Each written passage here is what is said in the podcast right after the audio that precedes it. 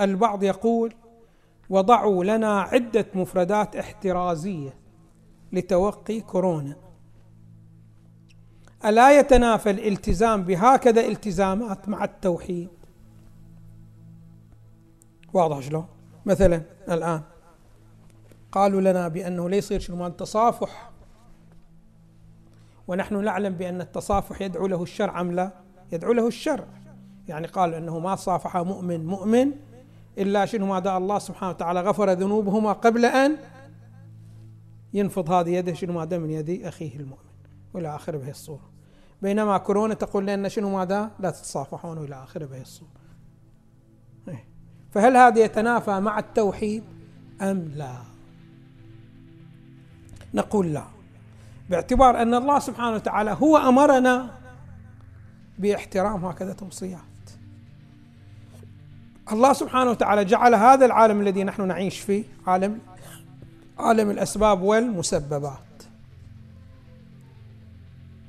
فأنت ما تحصل ما تريد ما تقدر ما تستطيع أن تحصل على شيء من الأشياء إلا شنو ماذا إلا باتباع شنو ماذا السبب والمسبب بهي الصورة بهي الطريقة. فأنت الآن تريد الصحة والعافية.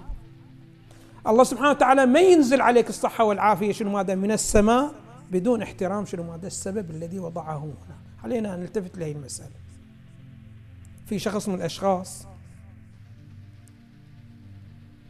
يقولون موسى سلام الله عليه النبي موسى خرج في سياحته السياحة العبادية وإلى آخره فمر بأحد الأشخاص يدعو الله سبحانه وتعالى وكان يلح في الدعاء. ذهب موسى إلى سياحته ورجع من سياحته بعد كذا ساعة وجد هذا الشخص على شيء عدل على وقفته. ما تغير. يدعو الله سبحانه وتعالى. فهذا التفت موسى إلى السماء وقال يا ربي أنا لو هذا داعني بدعاء أقل من هكذا استجبت له. الآن صار له هذا طول الليل هو شنو ماذا واقف يدعوك؟ لماذا ما تستجيب إليه؟ فجاءه الوحي بأن هذا لو دعاني إلى يوم القيامة ما راح أستجيب إليه. قال لي ليش؟ قال لأن حاجة الذي هو يريدها وضعتني إليها شنو؟ ماذا السبب هو يريدها لا من سببها لا من طريق سببها. يريدها شنو؟ ماذا؟ براحته. هو ما يصير. أنا وضعت هنا نظام في الكون.